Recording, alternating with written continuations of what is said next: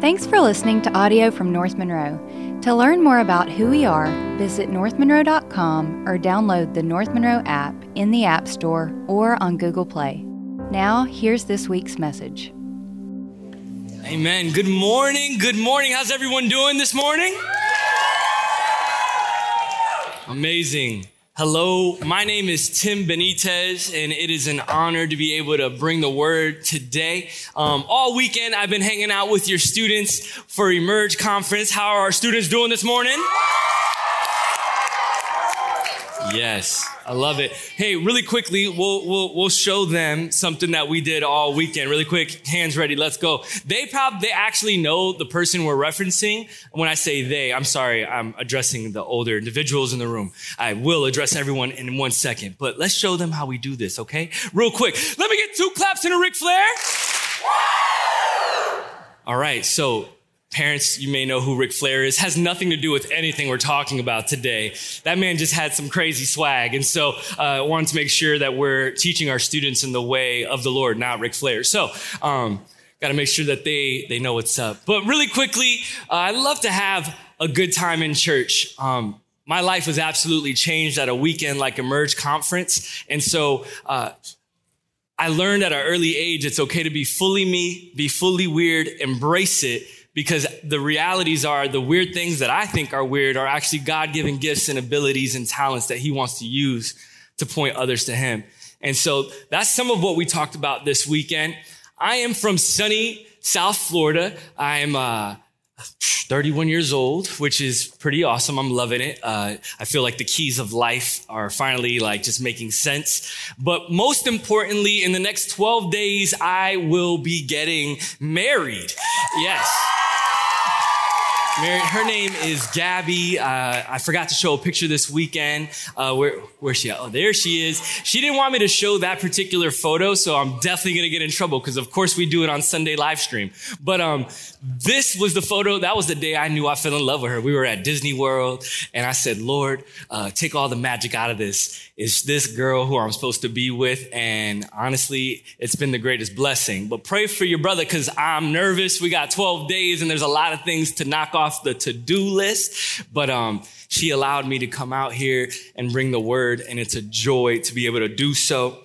Um, something before we move any further, I just want to commend all the parents in the room uh, for teaching your students how to give a firm handshake. I'm pretty sure that my hand was almost broken five times this weekend.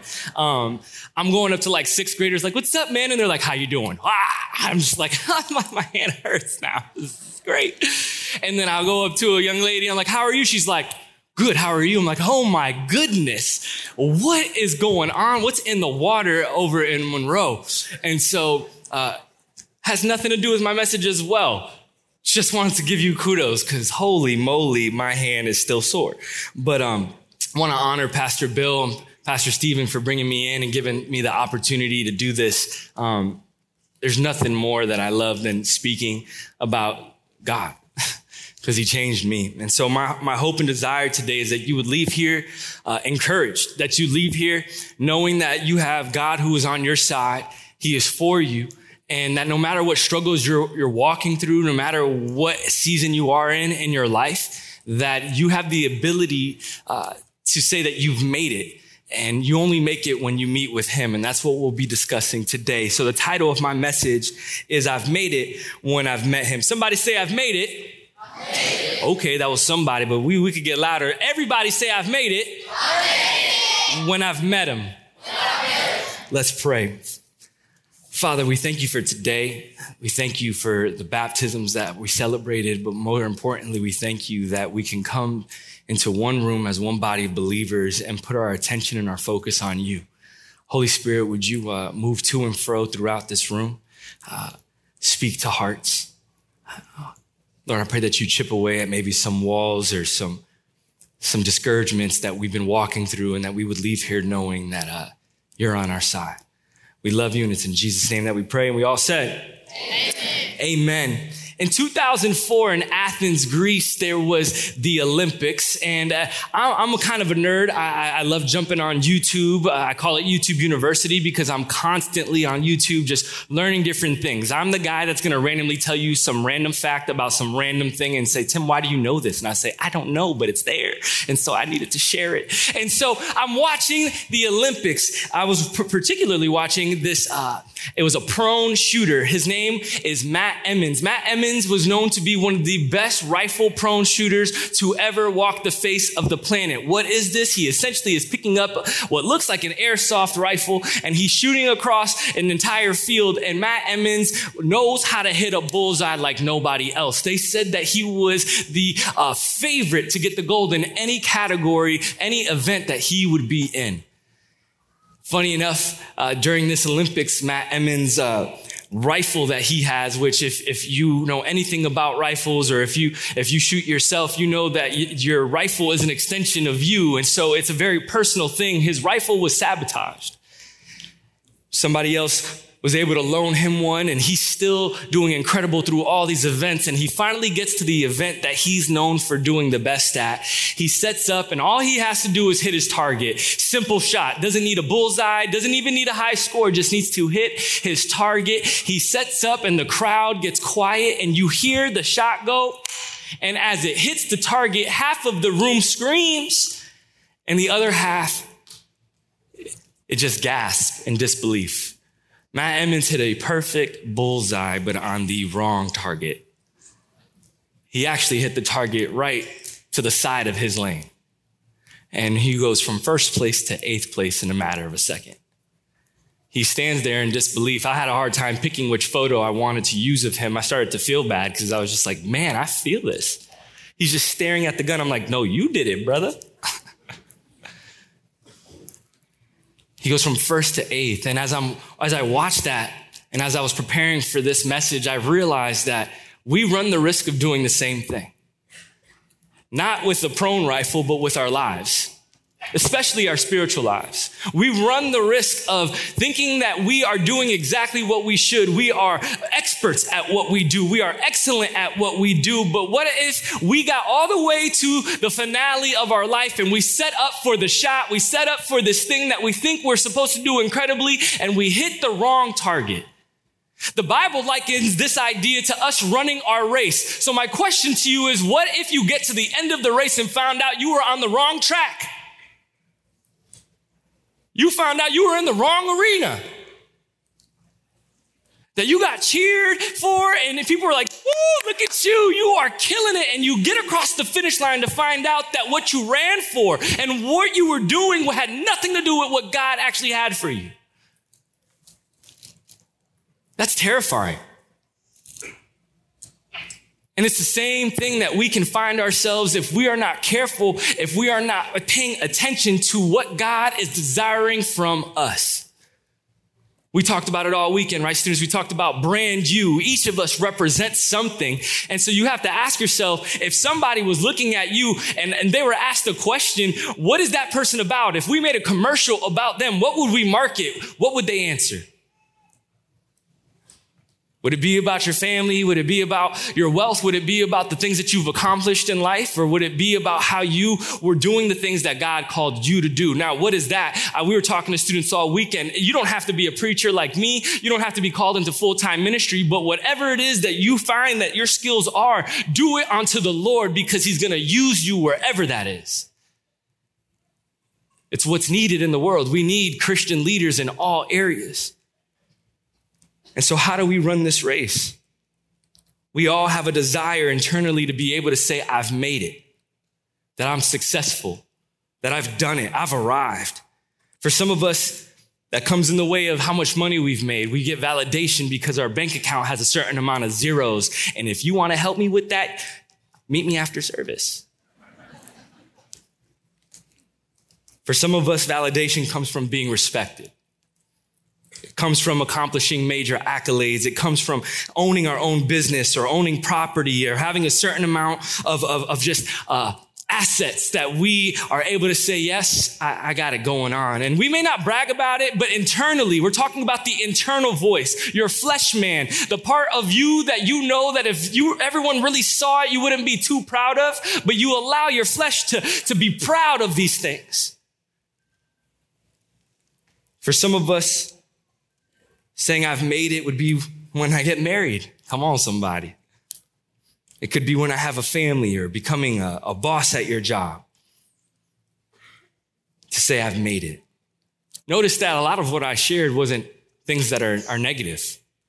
For some of our students, saying I've made it might be feeling, hey, when I get that scholarship, when that team recruits me, then I've made it. All good things, but not God things. See, truth is, none of these things are bad to pursue. Most of them are actually honorable. But the Lord is looking for someone to, to crave Him. That if we're not careful, we could find ourselves striving and pursuing all these other things, trying to satisfy an internal voice that only the Lord can satisfy. What is it that you need satisfied in your life today? Is it validation? Or is it a place to belong? Is it rest? I love football. And one of my favorite quarterbacks uh, who just recently retired, you may love him, you may hate him, but there is no debating that this man has seven Super Bowl rings. His name is Tom Brady. And um, he's starting to annoy me a little, if I'm honest, but it's okay. I don't really know him. So whenever we meet, I'm sure it'll be great. See that? I believe it in faith. Tom Brady, after winning all these Super Bowls, I, I, saw in an interview that he was quoted. They asked him, "Hey, you've done so much. What else is there? Like you must, uh, you must feel like on top of the world. Like no other man has this many Super Bowls the way you did it. How how are you feeling?"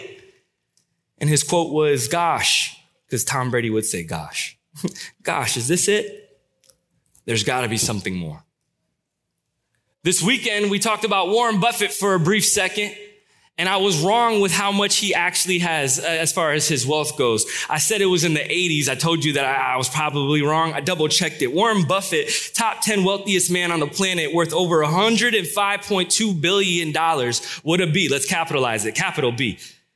At a shareholders meeting, when a 30 year old asked him on advice on how to be happy, the 30 year old said, Is it to make a lot of money?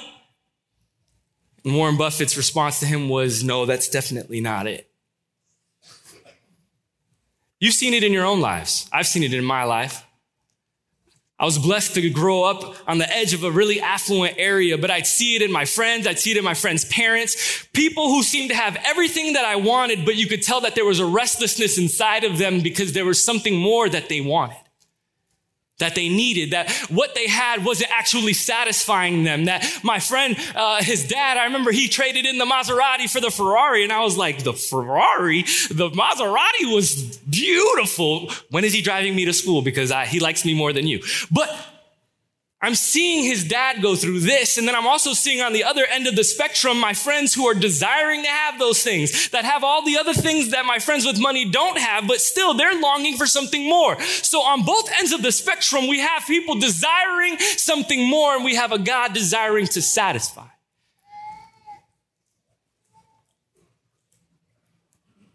And so this is the truth. We'll look for things to satisfy us in every other place but none of them will. Because only He can satisfy. In the Word of God, we see Saul turn to Paul. Paul, who has now written the majority of the New Testament books, I want to tell you about him, but I want to talk to you about him when he was still Saul. See, Saul, he was early in his life, he was marked by a lot of things. He grew up as an affluent man. He grew up with parents who were allowing him to go to the top schools and get the top education to the point that he became a part of the, the upper echelon of the Pharisees. So he's respected. He has education. He has wealth. He also has dual citizenship. So he can go into multiple countries and he's respected like a whole nother tier of a citizen. Paul, which at the time Saul had it going on. To the point that he thinks that he is going to start doing things on behalf of God. And what are those things? He persecutes the church. He persecutes Christians. He persecutes followers of the way. In Acts chapter 8, verse 3, it states this, that he began destroying the church, entering house after house and dragging off men and women. He would put them into prison. Saul thought that he had made it. That he was doing what would make God proud.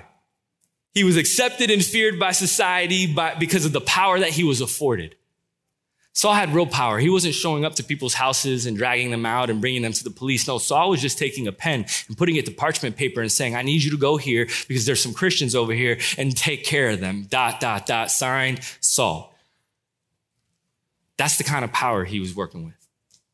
And yet we find him a few chapters later in the book of Acts, chapter 9, and he is on a famous road. We've heard of it, the road to Damascus. It's where he has this transformation moment. And so Saul is on his way to take prisoners of those who follow Jesus, and he has an encounter with God himself. Bright light shines in his face. He falls off of his horse, and a voice comes from this light, and this is what said Saul, Saul, why are you persecuting me? He replied, Who are you, Lord? Jesus answered directly and clearly, I am Jesus whom you are persecuting. And so now we see a transformation happen in his life.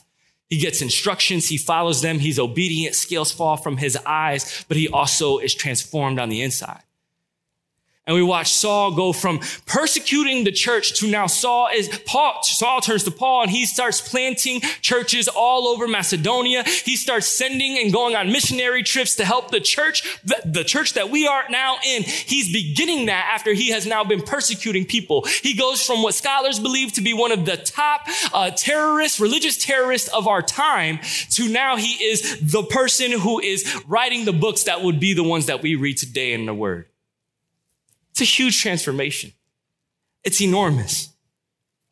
Completely changes his perspective, his mindset, his goals, his passions.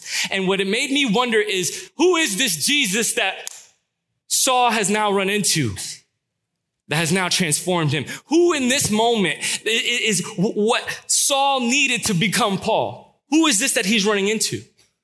Who is this Jesus? And the first thing that I've found is that this is Jesus is our validation which we've talked about. How is he our validation? Well, to validate is to give an official sanction, a confirmation or approval to it. So ask yourself at this moment, what makes you feel like you have validation? What is it? Like, genuinely ask yourself. Is it words of affirmation from others? Is it the high five in the hallway? What is it for you? Well, this is how he validates you in his word. Genesis 1:27 says that you were made in his image. Zephaniah 3:17 says that he delights in you. It says actually this, the Lord your God is with you, the mighty warrior who saves. He will take great delight in you. His love will no longer rebuke you, but rejoice over you with singing. Romans 8:31 says God is not for you. He God is for you. Woo, let's get that right. God is for you. God is for you. God is for you. He is not against you. Sound like a broken scratch CD, and all the students were like, What's a CD?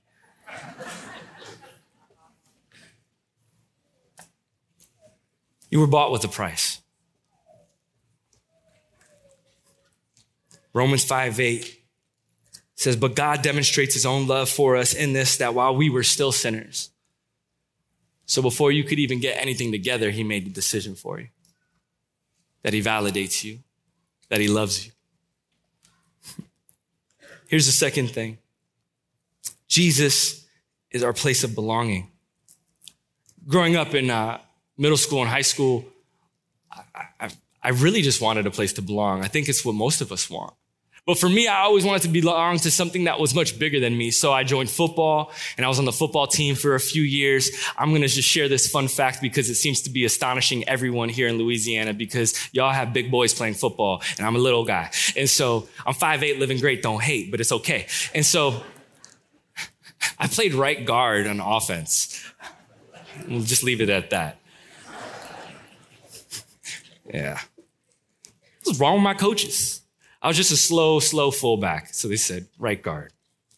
I wanted to be a part of things that were bigger than me. So after football, everyone kept growing and I stopped. I said, okay, I'm going to drumline. I went to Drumline, actually won a state championship. Somebody say amen. Yes. yes. We don't get my validation from there.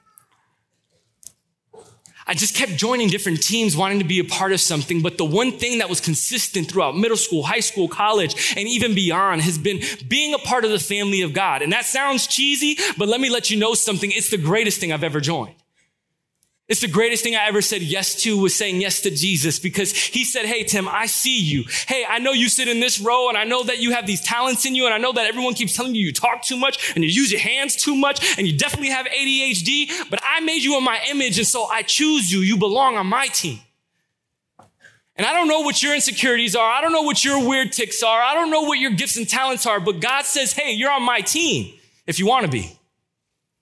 I dreaded being picked when we were, all right, who's captains for picking a team in, in basketball at school? I hated that stuff because I was like, I'm five eight and I'm a slow guy. There's no way.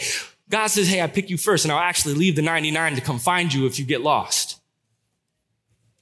It's basic scripture, but it's not the scripture that we always identify and have tattooed on our heart. And so we grow up in Sunday school and we grow up getting all these cool little tracks and we see it on our posters and in our crew neck t-shirts and all this nice stuff. But is it written on your heart?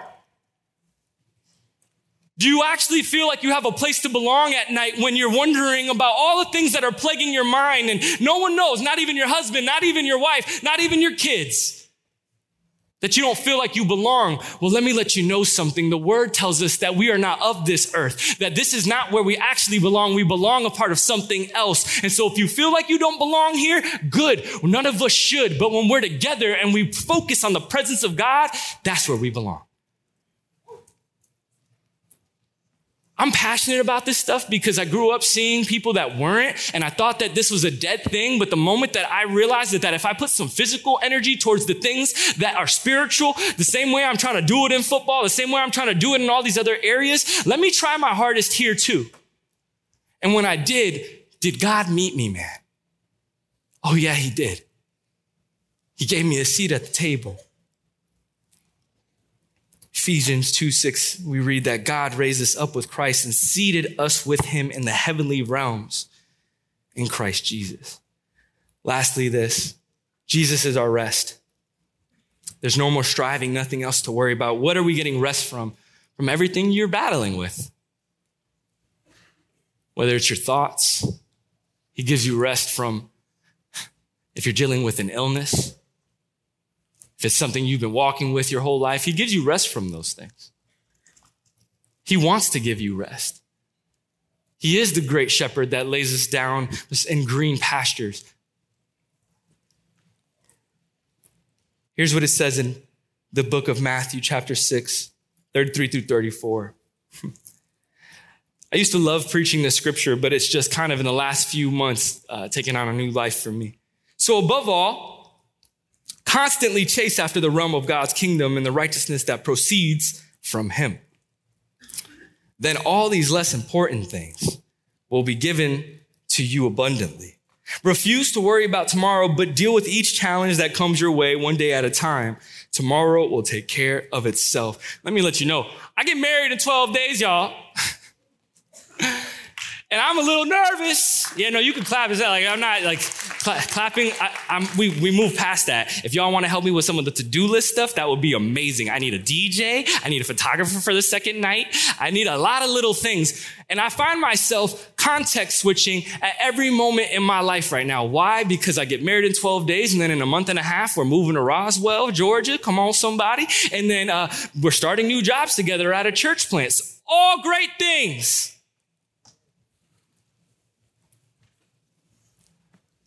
But it's a lot. I find myself tired at times. I find myself kind of like lashing out of like just not having one of my, like either my love tank filled or my food tank filled or my sleep tank filled. And so I'm out here just irritable, looking like a commercial for some kind of like Prozac or something. It's like, do you look like this guy? Take this. It's like, I didn't sign up for this commercial. Why am I sharing that? Because when I read the scripture and I came back, if we read the scriptures before it, he's, he's letting us know hey, uh, what you eat, what you gotta, I got it. Uh, your clothes, which I haven't thought about my clothes more than ever. I'm like getting suits pinned up and all this. I'm like, oh my gosh, your clothes, don't worry about that. Uh, anything that's like coming your way, like daily stuff, I know it like really gets you caught up. I know you got homework to worry about. I know you're wondering, are you going to get the scholarship? I know you're tired about everyone asking you, so what are you going to do when you graduate? I don't know. I don't even know what I'm eating tomorrow. Whatever it is, he says, um, don't worry about it. Seek me first, and I'll, I'll take care of all that. Spend time with me first, and, and you'll get the things you're actually looking for. And then the rest is just icing on the cake. The Lord wants to be your rest. He doesn't want your drink at night to be your rest. He doesn't want that joint. He doesn't want whatever it is that you're finding. He doesn't want the Netflix episode to be your rest because honestly, those things stress me out. I don't know how you get rest watching these shows. The Lord can be your rest. How do we do it? It's a simple two step action. Everyone say two steps. Oh, okay, but say it like me real quick. Two steps. Two steps. Thank you. Appreciate that. First step is this grow in community. Okay, you took the first step. You showed up on a Sunday, but have you said hello to who's down your row? Or did you just walk from the car straight from the car straight to your row? Because it's really easy just to, you know, just, oh, hey, hello, good morning. Yes. Same person I said good morning to the last eight weeks, but I don't know their name. And they wear a name tag. Good morning. Growing community. All weekend, we talk to students about why it's important that we're just real about what we're going through. Because at some point or another, whatever's inside is going to bubble over. When pressure of life and seasons come and it squeezes us, something's going to come out. And so, why not be in a community where you can be real honest and share? And it's centered around the one thing that can actually help Jesus. So, we grow in community. And secondly, we pursue God. But what are we pursuing with Him? We're pursuing intimacy with Him. We're not pursuing, hey, let me just check off that I got like my 12th streak on my Bible app. Let's go. No, but saying, hey, Lord, I, I want to meet with you. Last night I couldn't fall asleep, God, and I was up until three, and all here's here's here's what I'm going through, and what does your word have to say about it? He wants to spend time with you. And so we find Paul at the end of his life, and most consider this to be his last words because yeah, at this point he's accomplished so much. He's done good, he's done bad, and this is his one of his last letters that he says, 2 Timothy chapter 4, verse 6. He says, You take over, I'm about to die. My life, an offering on God's altar. This is the only race worth running. I've run hard right to the finish, believed all the way, and that all that's left now is the shouting of God's applause. Depend on it. He's an honest judge. He'll do right not only by me, but by everyone eager for his coming. And so Paul says, I've done it all. I had a lot, I had a little. I, I, I had the power and I was imprisoned. But the best thing that I did throughout all my life was know Jesus. If I could have the worship team come on out. He says, The best thing that I've done all my life was meet with him because I made it when I met him. And the beauty of that is that we have the ability to meet with Jesus each day. We have the ability to say, I've made it every day, no matter how you feel, no matter if you've just been terminated from your job, no matter if you just lost a loved one. You have the ability to say, you know what? I made it because I have the one thing that so many are walking through this earth searching for, and it's a relationship with the living God the creator of the heavens and the earth, the one who, who actually designed physics, the one who we have so many questions about and we don't even have all the answers, but man, do I know that he is real. Got an amen from a baby. Come on, somebody. You know you're preaching good. He said, I did all this, but the best thing I could have ever done, the best thing that I did do is meet with Jesus. And and I'll close with this story uh, I told the students this weekend. Uh, a few years ago, I had the opportunity to move back home uh, 2018 was a crazy year for me. But uh, the Lord said, Hey, I'm sending you home. And I was like, You gonna buy me a house here in Atlanta? He's like, No, I'm sending you home. And I, I got a job opportunity back home in Parkland, Florida. And uh, right when I, I arrived home, uh, received a diagnosis for my grandmother who was living with my family at the time that she had three months left to live. She was diagnosed with leukemia. And um, love my grandma, love her to death. And uh, I remember I had I moved home, and by the grace of God, I didn't have just uh, a few weeks with her, six weeks with her. I ended up getting three full months with her. And I had breakfast with her as often as I could, and I'd sit down at the table and ask her questions. And I learned so much about her. I learned that uh, she would, when she lived in Puerto Rico as a young girl, they didn't have much, and she would walk to school with no shoes. And at the third grade, she dropped out of school so she could take care of her siblings. Like, how crazy is that? Like, could you imagine having to drop out to take care of your siblings right now? That's crazy. In her late teens, she got married and moved to Connecticut, started a family five children, about 20 grandchildren. Yeah, somebody's doing the math like, whoa. And during that time, I, I saw her body begin to deteriorate, and uh, people started to come by the house to say goodbye, uh, their goodbyes, because we had hospice care at the house. And what was amazing was it, it began to look like a, a, farewell tour. I liken it to uh, Derek Jeter's farewell tour, where he went to like every stadium and they were like honoring him before every game. It felt like that, but they were coming to our house. And I started to see people leave her room and they'd be in tears, but it was like joyful tears, which started to weird me out because I'm like, what's happening in there? And I remember I, I had enough boldness one day to ask my, my aunt, I said, hey, what's going on? Why are you crying like this? And she said, I just spoke to grandma and uh, out of everything that she said, the biggest thing that like she she wanted to nail in was she wanted to check in my relationship with Christ. That on her way out, before she met, she meets her heavenly father, she wanted to make sure that those in our family knew that that's what she was clinging to. That that's the best thing that she had ever done in her life. And it's a very different walk of life than Paul turning into Saul or Saul turning into Paul. It's so different. She didn't have a big education. She didn't have money. She didn't have, she didn't live half the life that Paul did, but she said the same thing. The greatest thing that I had ever done in my life is know Jesus. And that's what the call to action is today. For you to be able to say, I've made it, but only because you've met him. That's what the Lord wants from you. He doesn't want a show. He doesn't want anything else besides your life. You fully surrendered, authentic to a God who, who made you that way. And so it goes beyond high school, it goes beyond middle, it goes beyond college, it goes beyond getting married. It's a you and Jesus thing. That when everything comes crashing down, it's just you and Jesus, and you still got everything that you could ever want. Would you bow your heads and close your eyes all across this room? If you're in here today and maybe it's been a while since you met with Jesus, or maybe it hasn't, and you just feel like you need that opportunity to, to step into the gap and say, Lord, I want to meet with you again.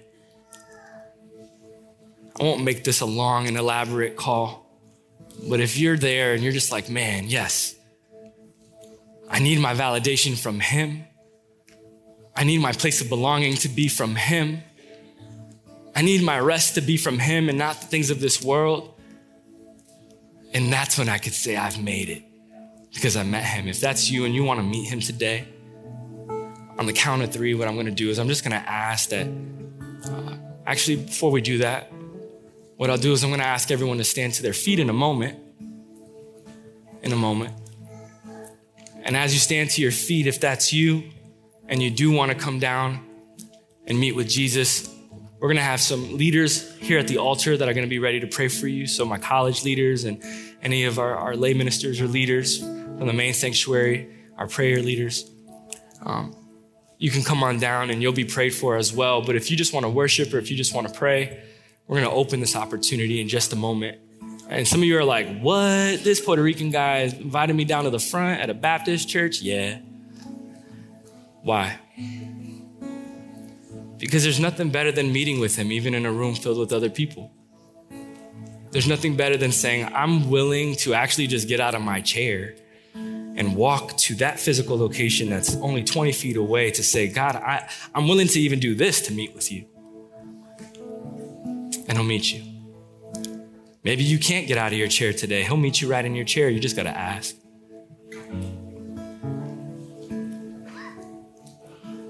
So I'm going to pray, and as soon as I say amen, I'm just going to ask for everyone to stand to your feet at that point. And if that's you, you can come on down. And so, Father, we thank you for today. More than today, we thank you for you. thank you that uh, we have an opportunity every day to meet with you. And Lord, forgive us for where we've taken that for granted, for where we've gotten up, let our feet hit the floor, and we just took off. Because we're busy people.